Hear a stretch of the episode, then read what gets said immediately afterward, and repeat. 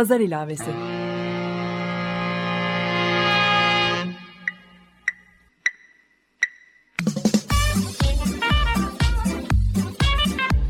...1936'dan günümüze 80 yıllık bir zaman tüneli.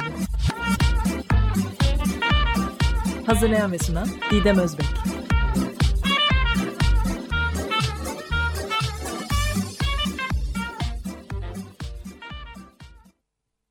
Merhaba sevgili Açık Dergi dinleyicileri. 1936 gündemini günümüze bağlayan Pazar ilavesinin 41. bölümünü dinlemektesiniz. Ben program yapımcınız Didem Özbek. Bir konudan diğerine ilerleyerek sürdürdüğüm pazar ilavesini sergi kelimesinin sözlük anlamından yola çıkarak ve Sayit Faik Abasıyan'ın bir karpuz sergisi hikayesinin ilk kez yayınlandığı 20 Mayıs 1936 Çarşamba tarihli Kurum Gazetesi içeriğini günümüz gündemiyle ilişkilendirerek devam ettiriyorum. Bugün Pazar İlavesi'nin 28. bölümünde konuk ettiğim yüzme arkadaşım Eczacı Fikret Nemli ile tekrar bir araya geldim.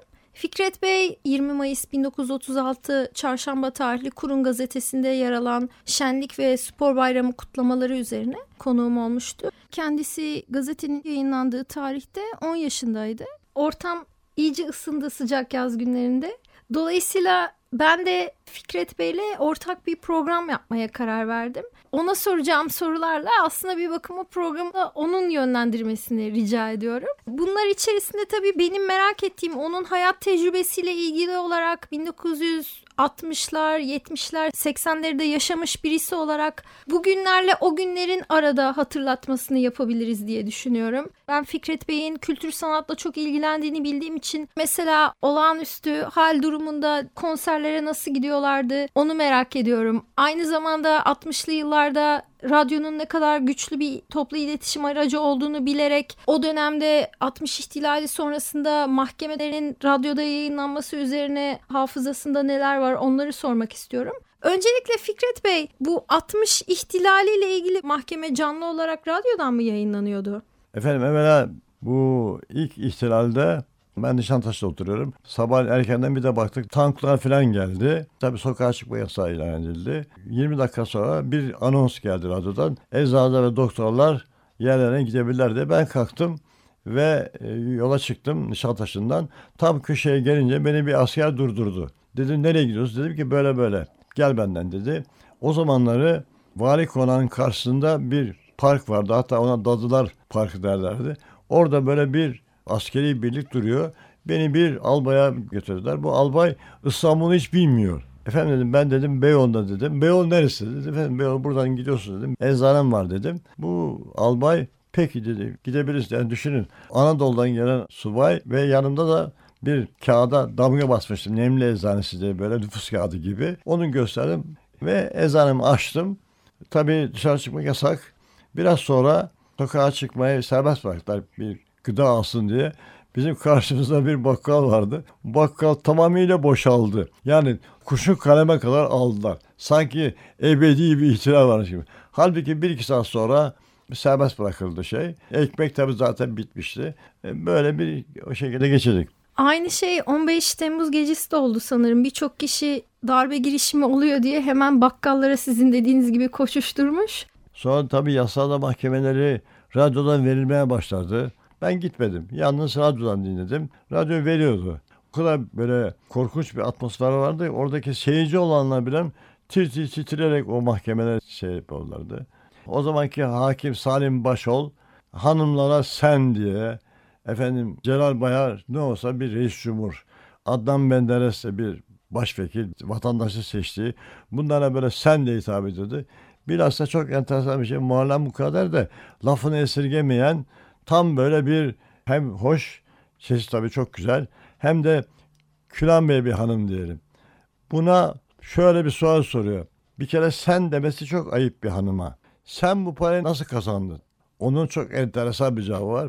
Hakim Bey, Hakim Bey bir kadına parayı nasıl kazandığı soramazsınız beyefendi diyor. Hakim Başol tabii şoke oluyor böyle. Geçelim efendim geçelim diyor. Peki 60 darbesinde sosyal hayat etkilenmiş miydi? Hani bu sokağa çıkma yasağı bir gün oldu vesaire dediniz ama hani mahkeme sürecinden sonra ya da mahkeme sürecine gelmeden kültür sanat hayatı devam etmiş miydi? Evet tabii tabii kültür sanat her şey devam et. Tabii biraz sokağa çıkarken yanımızda işte nüfus kağıdımızı alıyorduk. Hatta ben bir gün hiç unutmam eczaneden çıktım. Melek sinemasına kadar bir işim vardı. Oraya gittim. Tabii yanıma nüfus kağıdı almadım. Derken bir yüzbaşı beni çağırdı dedi ki beyefendi siz medeni bir insansınız dedi. Yanınızda nüfus kağıdı taşımanız gerekmez dedi.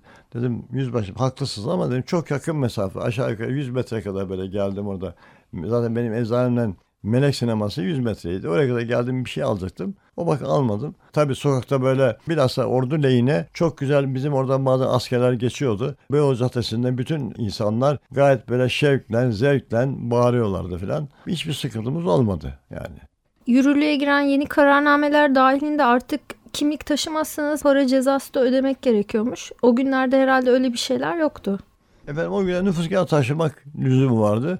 Tabii belki nüfus kağıdı taşımayan böyle bir tipsiz bir insan belki karakola falan getirirlerdi. Karakolda işte belki sorguya falan tutarlar ama öyle bir para cezası yoktu darbeler hem güç dengelerini değiştiriyor yerinden hem de insanların aslında hayatlarını olumlu ya da olumsuz etkileyebiliyor. Adnan Menderes özelinde bakarsak onun hapse girmesi daha sonra idam edilmesi sürecinde sizin de söylediğiniz gibi halkın seçtiği bir kişiyken bir anda hayatını kaybeden bir eski başbakan durumuna düşüyor. Aileler de bu konuda aslında çok yıpranıyorlar. Bugün de mesela darbeci olarak adlandırılan birçok kişi var. 60'lı 70'li 80'li yıllarda sizce toplum toplum hayatına nasıl yansıdı bu sıkıntılar? Darbeden suçlanan kişiler ya da darbe yüzünden yargılanan kişilerin aileleri sizce toplumda varlığını nasıl sürdürebildi? Efendim Adnan Menderes'in tabii idam edilmesi hepimiz üzüldük. Yalnız tabii Adnan Menderes'in kusurları vardı. Barbaros Bulvarı'nda iki katlı böyle yüzlerce ev vardı. Aynı zamanda Aksaray'da, Yusuf Paşa'da da aynı böyle evler vardı. O evlerde işte babası Balkan Harbi'nde ölmüş, kocası Çanakkale'de vefat etmiş. Dul hanımlar otururdu. Üst katını kiraya verirdi. Altta da kendi oturdu veya tersi. Aşağıda dükkanda ben kiracıydım o zaman. Şimdi bir eczanem vardı. Tabii Adnan Menderes geldi. Başladı yukarıdan aşağı istimlak etmeye ve onları sokağa attı. Ben o yaşlı hanımların ağladığını, evladım ben nereye gideceğim şimdi? Kızımın iki çocuğu var. Oraya gidemiyorum. Gelinle de pek aram iyi değil pek gidemiyorum ne yapacağım diye böyle izdırapla ağladığını görürüm. Ve Tanrı'nın böyle ağlayanlar için ağlatanlara cezalar verdiğine inanırım. Çünkü o kadın hiçbir yere gidemeyecek. Ne yaşlı bir kadın, evi yok. Efendim isimler parasını evvela birkaç zaman iyi verdiler. Fakat sonra bir ellerine birer tahvil sıkıştırdılar. Hatta hiç unutmam 20 sene sonra Ziraat Bankası Çemberlitaş Şubesi'nden geri kalan parayı ben aldım. Düşünün 20 sene sonra aldık parayı orada. İki taksitte o da aldık. Tabii o ağlayanların meşhur bir laf vardı. Ağlayanın gülene etkisi olur. Orada mülk sahibi miydiniz? Ben aldım dediniz diye diyorum. Ben orada kiracıydım benim. Yalnız o zaman tabii İstanbul biraz tenaydı. Dükkan bulmak kolaydı. Ben biraz tuhaf gelecek ama ben bir defa yangın iki defa istimlak gördü eczanem. Artık ondan sonra ben bu dünyaya eczane açmaya gelmedim dedim açmadım. Yalnız Adnan Menderes'in ilk istimlakında dükkan bulmak kolaydı. Fakat tabii ikinci, üçüncü istimlaklara çok sıkıntı çektik. Adnan Menderes aynı şeyi şeyde de yaptı. Yusuf Paşa'da da yaptı. O evleri yıktı. Oradaki dul kadınları çok sıkıntı çekti. O bakımdan ben istimlaka taraftar değilim. Almanya'da şöyle bir kanun çıkarmışlardı. Geliyorlar diyorlar ki senin diyorlar evini, dükkanını yıkacağız. Sana üç hak veriyorum. Evvela diyor ki mesela sana Suadiye'de bir dükkan. Gidip bakıyorsunuz aynı efsafta beğenmediniz. Diyor ki bir tane de diyor Etiler'de diyelim mesela. Onu da beğenmedim. Diyelim ki Kasımpaşa'da. Bunların birini zaten beğeniyorsunuz. Beğendin mi diyor. Beğendin. Al anahtarı git taşın diyor. Taşındıktan sonra ver anahtarı diyor bana. Gidiyor evinizi yıkıyor. Böyle insanı paldır kilo sokağa atmıyor. Anlatan bana bu Türktü. Onlara dahi yapılan bir icraat, güzel bir icraat. Sizinki de şansmış. Bir yangın, iki istimlak hani arasanız bulunmaz. Bu nasıl bir şans? Efendim bu Guinness rekorlarına girecek bir hal. İlk ezanem işte Adnan Menderes iştirak etti. İkinci ezanem 17 sene Mis Sokağı'nda eczacılık yaptım. Orada çok kibar hanımlar tanıdım. Hatta eczaneme Atatürk'ün muhterem refikası Latife Hanım dahi geldi. Mis Sokak'taki dükkanınızda Dalan'ın istimlakı sırasında mı yıkıldı? Hayır efendim. Mal sahibinin kocası pek beğenmiyorduk. Annesinden kalma bir binaydı. Çok güzel bir binaydı böyle. Ve o binayı yaktı. Bir şey yandı dedi ve biraz imal etti filan. Bina yandı. Sonra işte oradan tabii bir para da aldı filan ve başka yere taşındılar. Yıl kaçtı? 57'de geldim oraya. 74, 74. 74, 74 evet. Peki üçüncü istimlak mı Dalan zamanında oldu? Bedrettin Dalan'ın bu Tarlabaşı bulvarını açtığı süreçte mi oldu? O zaman Kenan Evren reis cumhurdu ve Dalan geldi. Birçok tezler vardı. Şöyle yapalım böyle yapalım diye. O tarla başında yüze yakın güzel Rum evleri vardı. Tabi onlara tamir izni vermedi. Kafaya koymuşlar zaten yıkmalarını. Hatta benim binanın kenarında İtalyan bir mimar yapmış. Çok güzel bir üç katlı bir Rum evi. Bir de bir bodrum vardı. Bodrumda bilmiyorum Bizans'tan zamandan mı kalmış. Kocaman böyle bir sarnıç gibi şey vardı. Su doluydu içerisi böyle. Gayet düzgün bir bina. Tabii sonra tamir izni verilmeyince epey şey oldu. Hurda falan gibi oldu. Ama gene de güzeldi. Bir duvarın kalınlığı 75 santimin kenarında. Düşünün. 75 santimlik duvar. Tabi istimlak olunca eşyalarımı yan sokakta yıkılmayan bir Rum evine taşıdım. O evin enteresanlığı yazın serin olurdu. Kışın sıcak hiçbir şey yakmadığınız halde güzel bir evdi. Bilmiyorum şimdi onlar pek yıkılmadı ama onları da şimdi herhalde apartman yapmışlardır. Pek gitmedim çok senelerdir. Biliyorsunuz tarla başında da bir kentsel dönüşüm projesi var.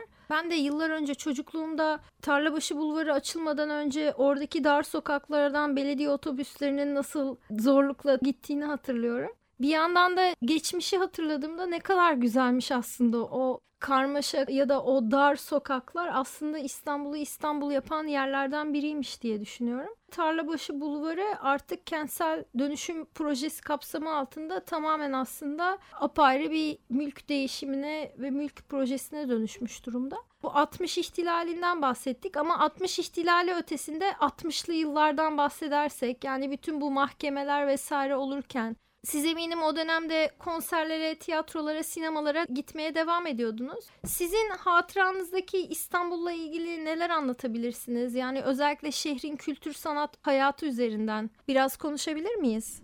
Evvel efendim tepe başında dram tiyatrosundan bahsedeyim. Çok eskiden bahsedeyim. Alman kolonisi Wilhelm Kempf'i getiriyordu. Hazım Körmükçü Lüküs Hayatı oynuyordu. İlk opera orada oynandı. Küçük bir tiyatroydu. Hatta derlerdi ki Paris operasının küçük bir modeli derlerdi. Orada Tosca oynadı. Yalnız o zamanki operalar şimdiki gibi değildi. Mesela Türk sanatçılar Türkçe şarkı söylerler. Ecnebi şarkılar da kendi dillerinde söylerlerdi. Tabi bunu tercüme eden de bu Türkçe olan metni tercüme eden de Binnaz Hanım diye çok iyi Fransızca, Almanca bilen bir hanım. Çünkü biliyorsunuz bir müzik metnini, opera metnini Türkçe'ye çevirmek çok zordur. Mesela eve gidiyorum diyemezsiniz de gidiyorum eve dersiniz. O müziğe o şekilde uyar. Onun yanında biraz yukarı doğru komedi tiyatrosu vardı. Yani Taksim'e doğru komedi tiyatrosu vardı. Orada da işte bazı komediler oynanırdı falan. Biraz caddeye çıktığınız zaman Elhamra sineması vardı. Güzel bir sinemaydı. Hala da duruyor. Ya sinema değil ama binalar duruyor. Sonra onun yanında çok enteresan biraz tünel yola giderken şimdi halen mevcut olan Suriye Pasajı diye bir pasaj vardı. Onun içinde Santral sineması vardı. Orada işte Arşak Palabeykan belki eskiler bilir. Laurel Hardy falan filmler oynardı. Bir de o sinemanın içindeki bir odada o filmler saklanırdı. Ve çok değerli filmlerdi onlar. Yalnız bir kibritle mesela iki dakikada kocaman bir filmi yakabiliyordunuz. Tabi o zamanki bekçi ne bilsin bu işi. Yandı. Eğer onlar şimdi olsaydı milyarlar değerdi.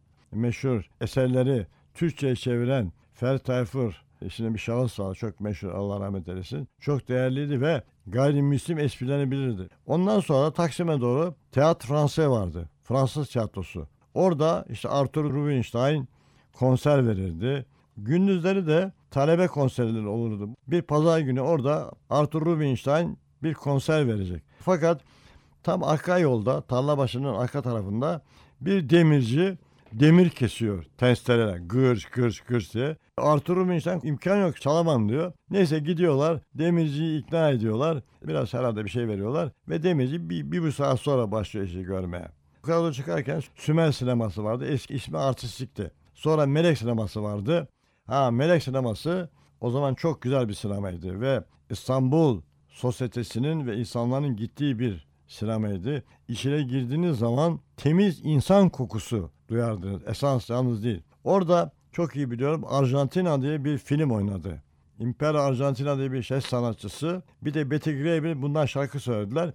Ahali o kadar alkışladı ki makinist filmi durdurdu, geri aldı. O tekrar o sahneyi oynattı. Sonra saray sineması vardı. Çok güzel filmler oynardı orada da tabii. Bazen işte orada talebe konserleri de olurdu. Bazı büyük konserler de gelirdi oraya mesela işte orkestralar gelirdi. Bir günde ben Cemal Reşit'in bir premier generaline gittim. Yukarıda ikinci balkon vardı. Tabii eski bir sinema. Tam işte Cemal Reşit Rey hiç unutmam Beethoven'ın Leonardo Overtü'nü çalacak. Elini bageti kaldırdı. İskemle kütür etti. Kendisinin o sesinden ne oluyor beyler dedi. Ben oturdum o konseri bir seyrettim. Ama nasıl seyrettim Allah bilir. Bir defa ben Cemal Reşit'in son zamanlarında bir konsere gittim. Cemal Reşit Bey konser yerine bagetinden çıkıyor tabii. İki kişinin kolunda zor çıktı. Orada Mahler'in çok uzun süren bir senfonisini sanki o şahıs gitmiş yerine başka bir şahıs gelmiş gibi idare etti.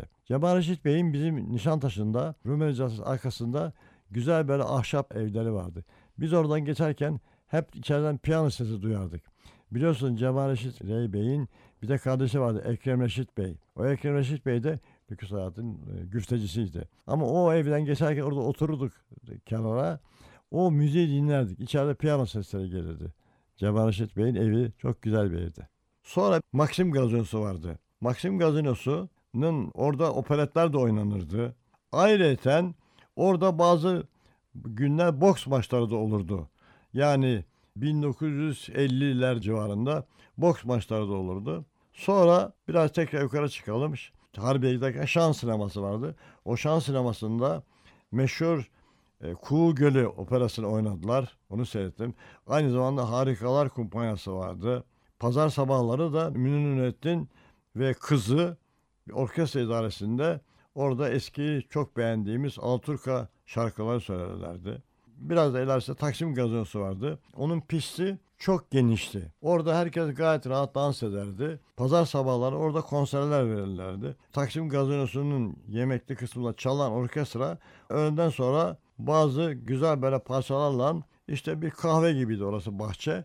Orada işte hem kahvenizi hem çayınızı içersiniz hem de güzel orkestra parçalar çalardı. Hafif parçalar. Talebeler dahi gidebilir. Cüzi fiyatla çay içerdiniz. Alafranga güzel parçalar çalınırdı. Hatta bir enteresanlığı masadan bir bey geçer. Size bir kağıt bırakır.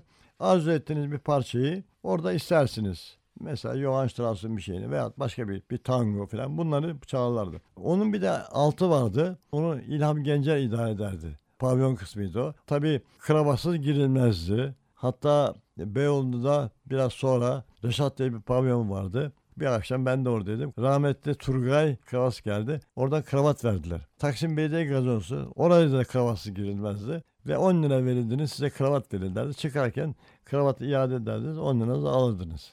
Ben tekrar bu darbe dönemlerine dönmek istiyorum. Sosyal hayat hiç etkilenmedi mi hani bu eğlence hayatı? Diyelim ki askeri darbeler olduğunda hani insanlar böyle eve kapanıp artık dışarıda dans etmeye, sinema gitmeye çekindikleri oldu mu? Çünkü bugün artık hiç keyif de alamıyorsun aslında yapmak istemiyorsun. O dönemlerde nasıldı? İlk zamanlar tabii böyle bir 15 gün kadar falan tabii insanlar çekiniyordu. Ama sonra tabii Kenan Evren ihtilalinde Kenan Evren Cumhurbaşkanı olmak için %90 küsür oy aldı galiba. Tabii millet rahatladı ve yani kimse kimse rahatsız etmiyordu. Zaten rahmetli Bölükbaşı derdi ki bu memlekette her gün ihtilal oluyor derdi. Ben biraz klasik müziğe meraklıyım. Aslında ıslıkla çalamam ama kaset zaten makara teypler. O makara teype radyodan bazı parçaları kaset çekiyordum. Fakat o zaman sabah radyosunda Johann Strauss'tan Valsler diye bir parça yazıyordu gazete. Ben saat ona göre kurdum ve bir de açtım radyoya baktım aşağıdan komite momite diye birisi bağırıyor. Radyoda bir adam yüksek sesle. Ben bağırdım hadi kapat şu komite ya nedir komite dedim. Meğer o komite Kenan Evren'in konuşmasının takdimiymiş. Meğer şeymiş o. İhtilalin başlangıcı. Ve 80 döneminde de bol bol sokağa çıkma yasağı oldu. O İstanbul özelinde sizin günlük hayatınızı nasıl etkiledi? Vallahi tabii ilk bir iki gün her şey tatil edildi. 10 gün sonra filan ortalık sakinleşti. Tabii aradan seneler geçti. Yaşım icabı da pek gençti olmadığıma göre unutmuş olabilirim. Ufak tefek yanlışlarımı da bağışlarsınız herhalde. Efendim bu arada biraz açık hava tiyatrosundan da bahsedeyim. Açık hava tiyatrosunda muhtelif operalar ve operetler oynanıyordu. Hatta Ayda operasında rol icabı harbideki askerler de ellerindeki meşalelerle o operaya eşlik ediyorlardı. Sonra efendim Varik olan yakınında konak sineması vardı. Hatta kombine bilet için zor zor bulurduk. Çocukluğumda tan sineması vardı Osman Bey'in de. Gerek ışık gerek Şişli Taraki'deki okuyan talebelerin kız erkek olsun oraya cumartesi günleri gittiğimiz bir sinemaydı. Sonra bunu bir Almanlar aldı. Çok güzel bir sinema oldu. Ben de giderdim. Hatta balkonu vardı. İki katlıydı. Sonra işte orayı yıktılar. Altında da hamam vardı. Hamam dolayısıyla birkaç sene kaldı öyle. Hamam çünkü altı hamam dediler filan. Sonra orayı yıktılar. Büyük otel yaptılar şimdi. Karşıda İnci sineması vardı. Güzel bir sinemaydı. Yanılmıyorsam o Pangal Lisesi'nin arsasına bağlıydı. Hatta Pangal Lisesi'nin bir bahçesi vardı. Orada biz bazen maç yapmaya da giderdik oraya onlarla. İnci Sineması ve Pangaltı Lisesi'nin bahçesi de iki sene önce yıkıldı ve orada şimdi büyük bir alışveriş merkezi ve otel inşaatı var. 4-5 sene oraya gitmedim. Yalnız 4-5 seneme gittiğimde Pangal Lisesi duruyordu. Sizin mezun olduğunuz Şişli Terakki Lisesi de bugün bir alışveriş merkezi haline dönüştürülmüş durumda. Efendim ben hem Şişli Terakki Lisesi'ne gittim hem Işık Lisesi'ne gittim. Şişli Terakki Lisesi iki binadan müteşekkildi. Bir tanesi ana caddeye bağlıydı aşağıda yani. Maçka Caddesi'ne bağlıydı yukarıda. Bir küçük bir konaktı böyle. Arkada Güzel Bahçe'ye giderken Tevfik Paşa'nın konağı derlerdi. O bir gecede nasıl kayboldu anlayamadık efendim. Öbür tarafta benim dedemin damat olarak gittiği Cevat Paşa'nın konağı vardı. Orası hem lise hem orta mektepte. Hatta bir bahçeleri vardı. Top oynadık. Tam caminin bitişindeydi. Orası da evvela bir defa yandı. Fakat ikinci defa söndüremediler. Yandı o bina. Şimdi orası böyle acayip böyle bir dükkan yaptılar falan. Tabi güzel konaklar gitti. Biraz ama o Tevfik Paşa'nın konağına hayrandım böyle. Onu yaktılar mı yıktılar mı bir gece yıktılar. Atatürk dermiş ki rahmetli yıkmak marifet değil yapmak marifet dermiş. Şimdi de yıkıp da yerine kuş kondurmak tercih ediliyor. Ondan sonra aşağı inelim Maçka'ya doğru. Taşlık kahvesi vardı. Evvel orası gazino gibiydi böyle. Orada giderdiniz yemek de yiyebilirdiniz filan. Yanında da bir yüzme havuzu vardı olimpik. Hatta orada su balesi yapılırdı. O taşlık kahvesinde rahmetli Bey Akre hanımefendi çok güzel konserler verirdi. Ondan sonra aşağı inelim Dolmabahçe'ye doğru. Orada Küçük Çiftlik Parkı vardı meşhur. Küçük Çiftlik Parkı'nda işte Münir konserleri falan vardı. Biraz yukarı doğru çıkarsak tam yıkılan meşhur Taksim Stadı'nın yanında Panorama diye bir gazona vardı. Aynı lokanta gibiydi böyle. Sevgili dinleyiciler ne yazık ki sevgili Fikret Nemli'nin hafızasında İstanbul kültür sanat hayatına ait hatırladığı tüm mekanlar bugün çoktan yıkılmış buralara ya otel ya alışveriş merkezleri inşa edilmiş ya da şehrin merkezi sadece alışveriş ve turist konaklaması adına projelendirilmeye devam ediliyor. Bugünlerde uzun bir düşüş döneminden sonra tekrar yükseliş sağlayan Beyoğlu'nun nasıl bir anda laleliğe dönüştüğü tartışılırken aslında bu hikaye İstanbul'un kaderinde hep süregelen bir sebep sonuç ilişkisi gibi de geliyor bana. Özellikle bu sohbet sonrası Fikret Bey'in bahsettiği Adnan Menderes ve Bedrettin Dalan istimlakları bugün kentsel dönüşüm adıyla yapılan tüm yıkım ve mülk değişiminin tekrarı niteliğinde. Fikret Bey'in anlattıkları hep aynı kötü sonu izler gibi hissettirdi bana.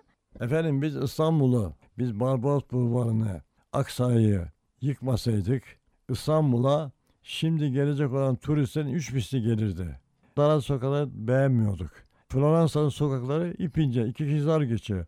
Oraya o kadar çok turist geliyor. Biz tarihe pek ehemmiyet vermeyen milletiz. Şimdi tabii öyle bir devir oldu ki işte para devir, para gelsin, para gelsin. Halbuki o kadar çok turist gelirdi ki eğer eski İstanbul kalsaydı aynen Beşiktaş'ta böyle o konakları görmeye, Orada bir sürü Kasımpaşa da öyle mesela. Kasımpaşa diyoruz biz şimdi biraz küçültüyoruz. Halbuki Kasımpaşa'da anlatıyorlar. Orada birçok paşanın konakları varmış Kasımpaşa olan yerde. Hepsi yıkıldı. İşte apartman oldu. işte iş yeri oldu. Efendim Ankara Muharebesi'nde Timur Lenk ve Alparslan Muharebe diyorlar. O zaman Timur Lenk Ankara'daki ormanlığa fillerini saklıyor. Şimdi Ankara'ya acaba bir kedi saklayabilir misiniz? Onu söyleyeyim. Ankara'ya da yakın zamanda dinozorlar gelecek. Ankara'da bir park yapılıyor, tema parkı. Dolayısıyla filler olmasa bile dinozorları saklayacaklar diye düşünüyorum. Çok teşekkür ediyorum Fikret Bey tekrar konuğum olduğunuz için ve hafızanızdaki zengin birikimi pazar ilavesinde paylaştığınız için. Efendim ben teşekkür ederim. Ben zarif bir küçük hanım. Çünkü bana göre küçük hanım. Küçük hanım bana bu fırsatı verdiği için benim anlatabileceğim şimdi hatırlayabildiğim tabii eksik olmazsa Didem Hanım katlandı benim bu sesime. Maya Erşan Soyinsan tabii seneler geçince unutuyor tabii. Sevgili Fikret Nemli sizi dinlemek her zaman büyük bir keyif. Umarım hayatımın ilerleyen yıllarında sizin kadar genç kalabilirsem hafızamda sizinki kadar taze kalabilir. Evet sevgili dinleyiciler Pazar İlavesi'nin geçmiş bölüm podcastlerini Açık Radyo.com.tr ve Pazar İlavesi adresinden dinleyebilir.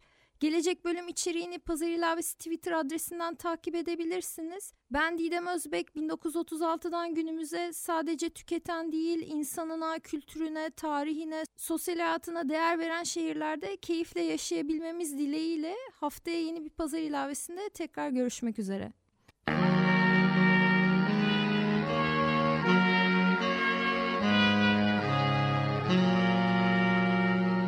Pazar ilavesi.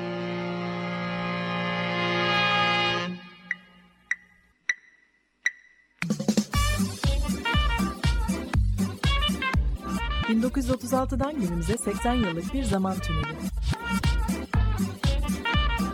Hazırlayan ve sunan Didem Özbek.